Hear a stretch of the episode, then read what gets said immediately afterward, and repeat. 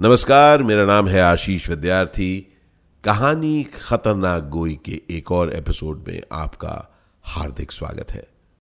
आपने सुना कि नीली आँखों वाले डॉक्टर कमाल, जिनके गोल मटोल चेहरे की ठुड्डी के बाद सीधी छाती शुरू होती थी और गर्दन जैसी कोई चीज़ का नामो निशान नहीं था, डेढ़ साल जूते घिसने के बाद सरकारी अस्पताल में बतौर डॉक्टर उनको नौकरी मिली।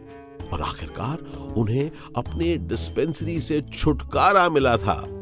डॉक्टर कमाल बड़ी आशा लेकर उस अस्पताल में गए और चीफ मेडिकल ऑफिसर की बोरियत भरी बातें सुनने के बाद उन्होंने पूरा अस्पताल देखा। वहाँ मरीजों के बीच चल रही लड़ाई के बाद वो खुली हवा में सांस लेने अस्पताल से बाहर निकले और एक चाय की टपरी पर चाय पीते पीते उन्हें पता चला कि जिस अस्पताल के मरीजों और डॉक्टरों से वो मिलकर आए थे दरअसल वो सब एक छलावा है। उस अस्पताल में सालों से भूत प्रेतों का निवास है और वहाँ किसी भी आदमी की जाने की हिम्मत नहीं होती। मगर मेरी ज्वाइनिंग हुई है यहाँ।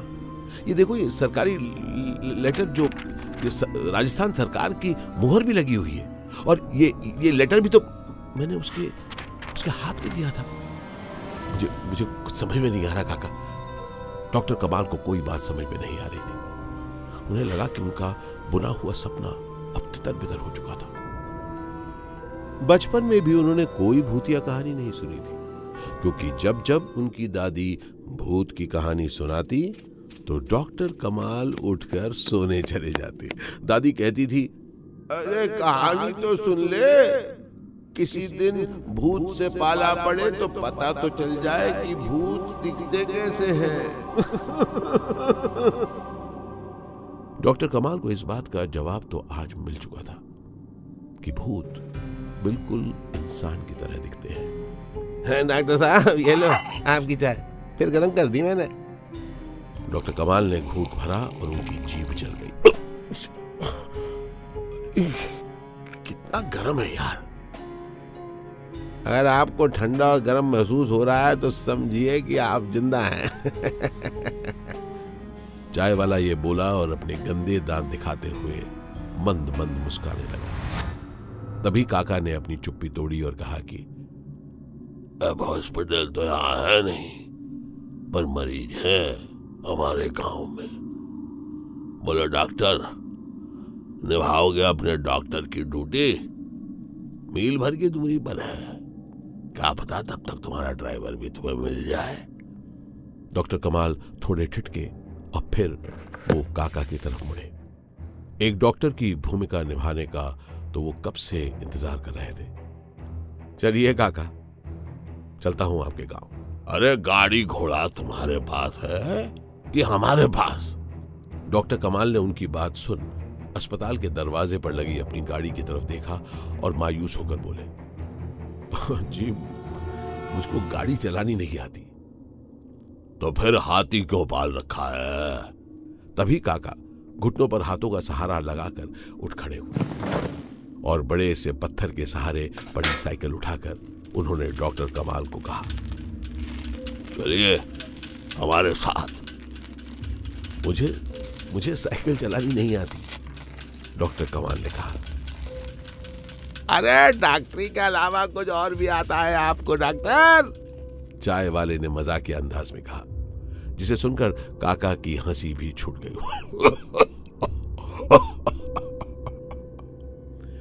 मगर डॉक्टर कमाल की इंद्रियों ने जैसे काम करना बंद कर दिया था और उनका दिमाग जैसे बंद पड़ गया था। वो काका की साइकिल के पीछे पीछे हो लिए। थोड़ी दूर जाकर काका फुर्ती के साथ साइकिल पर चढ़े और आगे बढ़ गए। डॉक्टर कमाल साइकिल के तेज होने से पहले ही कैरियर पर चढ़कर बैठ गए।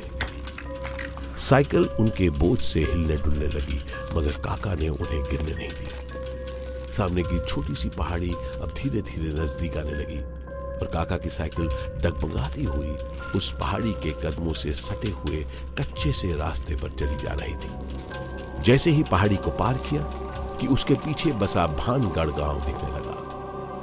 दूर से ही डॉक्टर कमाल को खेत में क्रिकेट खेलते हुए बच्चे दिखाई दिए, और उन्हें आज इंडिया और ऑस्ट्रेलिया मैच की भी याद आ गई। वो जानते थे कि आज का मैच इंडिया और ऑस्ट्रेलिया दोनों के लिए निर्णायक मैच होगा। सीरीज़ फाइनल जो था। मगर अब कहा इस मैच का मज़ा ले पाएँगे डॉक्टर कमाल? उन्हें तो यह भी नहीं पता था कि वो वापस कैसे जा पाएँगे। अचानक काका की साइकिल रुकी। मगर डॉक्टर कमाल साइकिल के उसी कैरियर पर बैठे रहे। अब क्या छाती पे ही चढ़े रहोगे, डॉक्टर? ये सुन, डॉक्टर कमाल, पलक झपकते ही कैरियर से उतरकर खड़े हो गए। सामने भानगढ़ गाँव एक किताब की तरह खुला पड़ा था। डॉक्टर कमाल के वहाँ से गुजरते ही गाँव वालों ने काका से पूछा, अरे कौन लाए हो?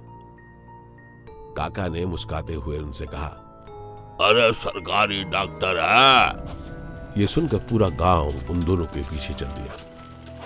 डॉक्टर कमाल को समझ में नहीं आ रहा था कि उन्हें देखकर सबकी आँखें चमकने क्यों लगी थी। आखिरकार उन्होंने काका से पूछ ही लिया। काका जी आप बताएँगे ये सब क्या है? डॉक्टर कमाल की बात को एकदम अनसुना कर काका अपनी साइकिल हाथ में लिए बढ़े चले जा रहे थे। और जिस भी मोहल्ले से वो गुजर रहे थे, वहाँ के लोग भी उनके पीछे पीछे आते जा रहे थे। डॉक्टर कमाल लोगों की बातें सुनने की कोशिश करने लगे, मगर उन्हें सबके मुँह से बस एक ही बात सुनाई दे रही थी, और वो ये कि, अरे, ये डॉक्टर है। अरे, ये वो डॉक्टर है। अरे अरे अरे, भाई, वही वही डॉक्टर है, वही डॉक्टर है। जिन नीली आँखों में ये बात सुनकर गर्व से चमक होनी चाहिए थी कि अब उन्हें कोई डिस्पेंसरी का डॉक्टर नहीं, बल्कि सिर्फ़ डॉक्टर कह रहा था। आज वो चमक नहीं थी। उनकी आँखों की चमक इस डर के साय में दुबकी पड़ी थी। एक और खास बात जो यहाँ के घरों में डॉक्टर कमाल ने देखी। इस गाँव में घर मिट्टी और गोबर के बने हुए नहीं थे, बल्कि सभी घर पक्के थे। ला, यहाँ लाना था तुम्हें। काका ने आखिरकार अपनी इस यात्रा को विराम देते हुए कहा। यहाँ क्या है? तभी घर के अंदर से एक बुज़ुर्ग सर पर बड़ी सी मारवाड़ी पगड़ी बांधे बाहर निकले और डॉक्टर कमाल को देखकर उनके चेहरे पर एक बड़ी सी मुस्कान पसर गई। डॉक्टर कमाल को समझ में नहीं आ रहा था कि ये लोग और ये आदमी उन्हें देखकर इतने खुश क्यों हो रहे हैं। उसने तो अभी ऐसा कुछ किया भी नहीं था उनके लिए। सो उन्होंने बुज़ुर्ग आदमी से पूछ ही लिया, जी लोग, आप कौन हैं? ये सरपंच है हमारे। कब से इंतज़ार कर रहे थे तुम्हारा? मेरा, क्या बकवास कर रहे हो कहा डॉक्टर कमाल ने खींचते हुए कहा, ये गोल गोल पहेलियाँ बुझाना मुझे बंद करो। ये बताओ कि आप मुझे कहाँ लेकर आ रहे हो और क्या चल रहा है यहाँ पर? हमको पता था कि डॉक्टर ज़रूर आएँगे। अरे, आपको कैसे पता था कि जिस डॉक्टर का आप इंतज़ार कर रहे हो, वो वो मैं ही हूँ। क्योंकि नीली आँखें किसी दूसरे डॉक्टर की नहीं होंगी, डॉक्टर कमाल। यह आवाज़ सरपंच की थी, जिन्होंने डॉक्टर कमाल का नाम बोलकर डॉक्टर कमाल को अचरज में डाल दिया था। डॉक्टर कमाल ने चारों ओर देखा तो उन्हें ऐसा लगा, मानो पंचायत बैठ गई हो, और डॉक्टर कमाल एक मुद्दे की तरह उनके बीच खड़े हों। तभी डॉक्टर कमाल की नज़र दाहिने हाथ की तरफ़ बैठी दो औरतों पर पड़ी। उनका चेहरा उन्हें ऐसा लगा जैसे उन्होंने पहले कभी देखा है। वो दिमाग पर ज़ोर डालने लगे और उन दोनों औरतों को घूरने लगे। डॉक्टर दवाई नहीं दोगे? ये देख ये तो भूल ही गया। और तू ऐसे ही डर रही थी। तू कह रही थी ना कि डॉक्टर पहचान लेगा और तुझे दवाई नहीं देगा। अरे हाँ ये दोनों तो वही दो औरतें हैं जो मेडिसिन वार्ड में आपस में झगड़ रही थी। तो उनके चेहरे पर मुस्कान आ गई। और उन दोनों औरतों की तरफ़ उंगली दिखाते हुए उन्होंने कहा, कमाल! मेरा नाम है कमाल और कमाल का ड्रामा तुम लोग खेल रहे हो। वाह वाह वाह! ये दोनों औरतें उस अस्पताल में लड़ रही थी, जिसे तुम सबने भूतिया अस्पताल बना दिया मेरे लिए। अच्छा तो तुम हर नए आदमी को ऐसे पागल बनाते हो हाँ? बताओ, या मैं पहला मुर्गा फंसा हूँ? मुझे समझ नहीं आ रहा कि ये काका और सरपंच के साथ तुम सबका दिमाग कैसे फिर सकता है? अगर तुम सबका खेल खत्म हो गया है तो बता दो मुझे मैं वापस अस्पताल जाता हूँ। अरे वहाँ पर मुझे काम है डॉक्टर हूँ मैं वहाँ पर। अरे अस्पताल जाने से पहले उसकी कहानी तो सुन लो। शायद सच्चाई सुनकर तुम्हारे पाँव जहाँ पर हैं वहीं जम जाए। अच्छा तो एक और कहानी। सुनाइए भाई सुनाइए। बाढ़ में जाए सब कुछ। मैं तुम सबकी कहानियाँ सुन लेता हूँ, पहले। सुनाओ सुनाओ। बोलते ही डॉक्टर कमाल ज़मीन पर बैठ गए और सरपंच को एक टक देखने लगे। अच्छा सरपंच साहब, अब कैसा सांप सूंघ गया? सोच रहे हो ना कि अब मैं कौन सी कहानी सुनाऊं इसको? नहीं नहीं, सोचिए सोचिए सोचिए। मैं यहीं बैठा हूँ, आपकी सारी कहानियाँ सुन के ही जाऊँगा। आखिरकार सरपंच ने भी अपनी चुप्पी तोड़ी। और अस्पताल की कहानी कह सुनाई। एक बार हैजा फैला इस गाँव में। एक एक करके लोग इसके चपेट में आते गए। ये सरकारी अस्पताल तभी नया नया बना था। तो ज़ाहिर है सब गाँव वाले वहीं जाते थे। मगर अस्पताल में डॉक्टरों की कमी थी। और जो डॉक्टर अस्पताल में थे, वो शहर में अपना खुद का क्लिनिक चलाते थे। इसीलिए वक्त निकाल नहीं पाते थे। और इस अस्पताल में आकर गाँव वालों का इलाज करें, इसके लिए तो उनके पास टाइम ही नहीं था। सरकार तो अस्पताल बनाकर मानो भूल ही गई थी। मगर डॉक्टरों को भी तो अपना कर्तव्य याद रखना था, लेकिन किसी ने अपना काम नहीं किया। दिन ब दिन हालत और गंभीर होती गई और आधे गाँव ने उसी अस्पताल में जा जाकर अपना दम दिया तब से अस्पताल हमेशा हमेशा के लिए साबित हो गया। उसके बाद वहाँ के नक्कारा डॉक्टर अस्पताल में ही एक एक करके मारे जाने लगे। और जिन दो औरतों की बातें तुम कर रहे हो ना, वो दोनों इनकी सगी बहनें थी, जो हु बहू इनके जैसी दिखती थी। उन्होंने भी अस्पताल में अपनी आखिरी सांस ली। शायद शायद तुमने उन्हीं को देखा होगा जो उस अस्पताल में हैजा जैसी बीमारी के आगे हार गए। उन डॉक्टरों की गैर मौजूदगी के और लापरवाही के शिकार हुए। ये कहानी खत्म होने को थी कि डॉक्टर कमाल को दूर से अपनी गाड़ी आती दिखाई दी। वो झट से खड़े हो गए। अपनी गाड़ी को उस ओर आता देख, जैसे डॉक्टर कमाल की नीली आँखों में फिर से चमक आ गई थी। वो ज़मीन पर बैठे लोगों के बीच से निकलते हुए गाड़ी की तरफ़ बढ़े। थोड़ी ही दूरी पर उनकी मारुति 800 आकर रुकी और ड्राइवर चेहरे पर एक बड़ी सी मुस्कान लिए डॉक्टर कमाल की तरफ़ देखने लगा। इससे पहले कि वो कुछ बोलता, डॉक्टर कमाल के गुस्से की आंधी उस पर बरस पड़ी। कहाँ थे तुम कब से ढूंढ रहा हूँ तुमको? यहाँ लोग की, कहानियाँ सुन रहा हूँ बैठ के तुम? मर गए थे क्या तुम? कुछ भी। पता ये लोग मुझे क्या क्या बता रहे थे? वो भूतों का अस्पताल है। मर गए होगे तुम। तुम, तुमसे बोला था ना कि तुम वहीं पर रुकोगे। क्यों कहे बाहर? ऐसे करते रहोगे तो बोरिया बिस्तर लेकर तुमको बाहर भेज दूँगा मैं। नौकरी की छुट्टी। ड्राइवर के चेहरे की हँसी डॉक्टर कमाल को बिल्कुल अच्छी नहीं लग रही थी। लेकिन फिर भी ड्राइवर ने हिम्मत जुटाकर कहा, हम तो वही थे, सर। अरे, क्या वही थे? मैंने देखा तुम थे ही नहीं। मैं अंधा हूँ क्या? दिखना बंद हो गया क्या मुझे? वहाँ अगर खड़े होते तो मुझे दिखते नहीं। सर, हमको बहुत ज़ोर से प्रेशर आ गया था उस टाइम, इसलिए वो अस्पताल के पीछे मूतने चले गए थे। हाँ बस तुम वहीं जाके मूतो तुम्हारी वजह से साइकिल पर बैठ के काका के साथ यहाँ पर आना पड़ा। साइकिल? सर जी, कौन सी साइकिल? सर, हम जब वापस आए तो देखा आप पैदल पैदल छोटी सी पहाड़ी की तरफ़ बढ़े चले जा रहे हो। अच्छा मैं पैदल आया हूँ, यहाँ तक। अबे आँख के अंधे, मैं यहाँ पर साइकिल पर बैठ के आया हूँ, इस काका के साथ।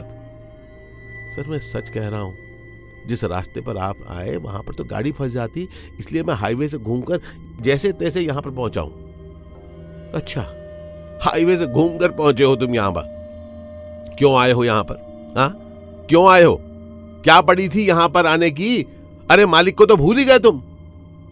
सर, आपका जो ज्वाइनिंग लेटर है, वो गाड़ी में रह गया था। उसी के लिए मैं आपके पीछे पीछे आ गया। ये लीजिए। Joining letter sir. Joining letter तुम्हारे पास? डॉक्टर कमाल ने बिजली की रफ्तार से ड्राइवर के हाथों से वो ज्वाइनिंग लेटर लिया और खोलकर देखा तो उनके होश गुम हो गए थे। मगर ये तो मेरी फ़ाइल में। ये सोचते सोचते उन्होंने वापस पंचायत की तरफ़ देखा। तो मानो उनकी रही सही हिम्मत भी टूट गई। पंचायत की उस जगह पर कोई नहीं था। सभी गाँव वाले वहाँ से गायब थे। बस उनकी फ़ाइल ज़मीन पर रखी थी, जिसे लेकर वो सरपंच की कहानी सुनने बैठे थे। डॉक्टर कमाल अपनी पूरी ताकत लगाकर भागते हुए फ़ाइल तक पहुँचे। पीछे पीछे उनका ड्राइवर भी था। डॉक्टर कमाल का ड्राइवर भी उनसे कम दुविधा में नहीं था। डॉक्टर कमाल ने अपनी फ़ाइल खोली और देखा कि ज्वाइनिंग लेटर जो उनकी फ़ाइल में होना था। अब वहाँ नहीं था। अपना माथा पकड़ लिया डॉक्टर ने। ऐसा क्या हो रहा है? ऐसा क्या हो रहा है? तब उनको याद आया। उनके हाथ का तावीज। उनका हाथ का तावीज उनके हाथ में नहीं बता था। सर सर, आप आप ऐसा क्यों कर रहे हैं, सर? सर, चलिए। सर, उठिए। चलिए। सर, उठिए, सर। ड्राइवर की ऊँची आवाज़ सुनकर डॉक्टर कमाल वापस होश में आए। लेटर को वापस फ़ाइल में रखकर सरपंच के घर के अंदर भागे। अंदर भरपूर रोशनी थी। किसी भी कमरे में जरा सा अंधेरा नहीं था। ये देखकर डॉक्टर कमाल को थोड़ी हैरानी ज़रूर हुई।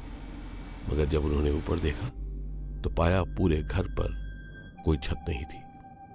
घर को देखकर लगता था, मानो बरसों से कोई नहीं रहा है यहाँ पर। जब वो बाहर निकले तो उन्होंने अपने ड्राइवर को कहा, सुनो, तुम तुम दाहिनी तरफ़ के घरों को देखो, यहाँ कोई है क्या? अरे भाई, यहीं पर पंचायत चल रही थी, सब लोग यहाँ थे। Okay, sir. ये कहते हुए ड्राइवर भी सभी घरों की खाक छानने लगा, मगर किसी भी इंसान का नामो निशान नहीं था वहाँ पर। सब घर रूफलेस थे, यानी किसी भी घर की छत नहीं थी। और अंत में डॉक्टर कमाल को सरकारी साइन बोर्ड दिखाई दिया, जिस पर इतनी रेत जम चुकी थी कि कुछ भी पढ़ने में नहीं आ रहा था। जरा गाड़ी से पानी लेकर, इसको पूछो जरा। ड्राइवर ने रफ्तार से पानी उस पर डाला। जैसे ही उस बोर्ड पर पानी मारा, रेत पानी के साथ बह गई और पीछे लिखा हुआ भारत सरकार का आदेश दिखाई दिया। कुछ अनहोनी घटनाओं के चलते इस गाँव को बाधित किया जाता है। इस गाँव में किसी भी आदमी या औरत का आना जाना सख्त मना है, जिसके उल्लंघन पर सख्त कार्रवाई की जाएगी। डॉक्टर कमाल सारा खेल समझ चुके थे। उस हैजे की बीमारी से आधा नहीं, बल्कि यह पूरा गाँव बलि चढ़ गया था। अब डॉक्टर कमाल को बस एक ही बात सूझ रही थी, जिसे उन्होंने दो शब्दों में अपने ड्राइवर से कहा, चलो, भागो! ड्राइवर और डॉक्टर कमाल तुरंत गाड़ी की तरफ़ बढ़े। ड्राइवर ने गाड़ी स्टार्ट की और डॉक्टर कमाल के दरवाज़ा खोल दिया। जितनी फुर्ती गाड़ी में चढ़ने की डॉक्टर कमाल ने दिखाई, उतनी फुर्ती से उन्होंने आज तक कोई काम नहीं किया था। अंदर आकर उन्होंने सबसे पहले गाड़ी के दरवाजे को लॉक किया। डॉक्टर कमाल को इस बात की तसल्ली थी कि कम से कम कोई बाहर से दरवाज़ा तो नहीं खोल पाएगा।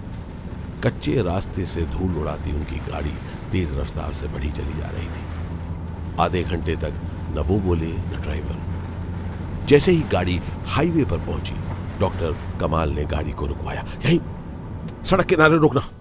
और अपनी फ़ाइल को लेकर वो गाड़ी से उतरे। थोड़ा थोड़ा पेट्रोल लाना। जब तक ड्राइवर गाड़ी की डिग्गी से पेट्रोल की बोतल निकालने में व्यस्त था, तब तक डॉक्टर कमाल ने फ़ाइल खोलकर एक बार फिर उस ज्वाइनिंग लेटर को देखा, जिसके नीचे मोटे काले गाढ़े अक्षरों में लिखा था, भानगढ़ की सीमा में सूर्योदय से पहले और सूर्यास्त के बाद घुसना सख्त मना है। वो डूबते सूरज को एक टक देखने लगे। तभी ड्राइवर बोतल में थोड़ा सा पेट्रोल लिए उनके पास पहुँचा। उन्होंने उस ज्वाइनिंग लेटर को वापस फ़ाइल में रखा और पूरी फ़ाइल पर पेट्रोल छिड़क कर उसमें आग लगा दी। धीरे धीरे करके फ़ाइल का एक एक लेटर, डॉक्यूमेंट सब जलने लगे। इस फ़ाइल में हर एक अफसर की सिफारिश की चिट्ठियाँ थी, और पिछले डेढ़ साल में उन्होंने यही सब कमाया था, जो एक एक करके आग की लपटों में समाता चला जा रहा था। आखिरकार आग की भूखी लपटों ने सब कुछ हजम कर लिया, और पीछे बची रही सिर्फ़ राख। जो कि हवा के झोंकों में उड़ती हुई शाम की लाली में कहीं खो गई। आखिरकार डॉक्टर कमाल रात नौ बजे अपने घर पहुँचे और जैसे ही घर का दरवाज़ा खुला, उनकी बिल्ली टॉमी उछलकर उन पर चढ़ गई। आप लापरवाह हैं, सर जी। आप तो तावीज घर पर ही भूल के गए। अम्मी ने कहा था, घर से निकलते तो बाँध के निकलना। अरे, आपके होश कहाँ रहते हैं? बैठिए बैठिए। टेबल के नीचे देखिए, गिराया हुआ था। देखिए यहाँ पर अगर कोई अनहोनी हो जाती तो फिर तो फिर तो बहुत ही नाराज़ होती ऊपर से मुझ पे। अब डॉक्टर कमाल किसी को क्या बताते कि आज का दिन उनकी ज़िंदगी की ऐसी अनहोनी थी जिसे होना ही नहीं था। क्योंकि ये दिन कुछ ऐसा गुजरा जिसे वो मरते दम तक भूल नहीं सकते थे। तभी बाहर से एक आवाज़ आई। हाँ भाई ये डॉक्टर साहब यहीं रहते हैं क्या? हाँ वो डिस्पेंसरी वाले डॉक्टर साहब, ऊपर के माले पर। हाँ ऊपर, सीढ़ी से ऊपर चले जाओ डॉक्टर कमाल को यह आवाज़ सुनाई दी।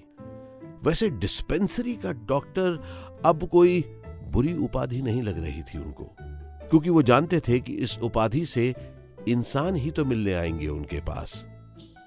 कम से कम भूतों से तो मुलाकात नहीं होगी। आने दो आने दो। ये थी कहानी डॉक्टर कमाल, अगर आपको ये कहानी पसंद आई तो हमें कमेंट्स में ज़रूर बताइएगा। और इस कहानी को अपने दोस्तों के साथ भी शेयर करिएगा। मिलता हूँ आपसे अगली बार एक और कहानी के साथ। याद रखिएगा, हमारे पॉडकास्ट का नाम है कहानी खतरनाक कोई विथ आशीष विद्यार्थी।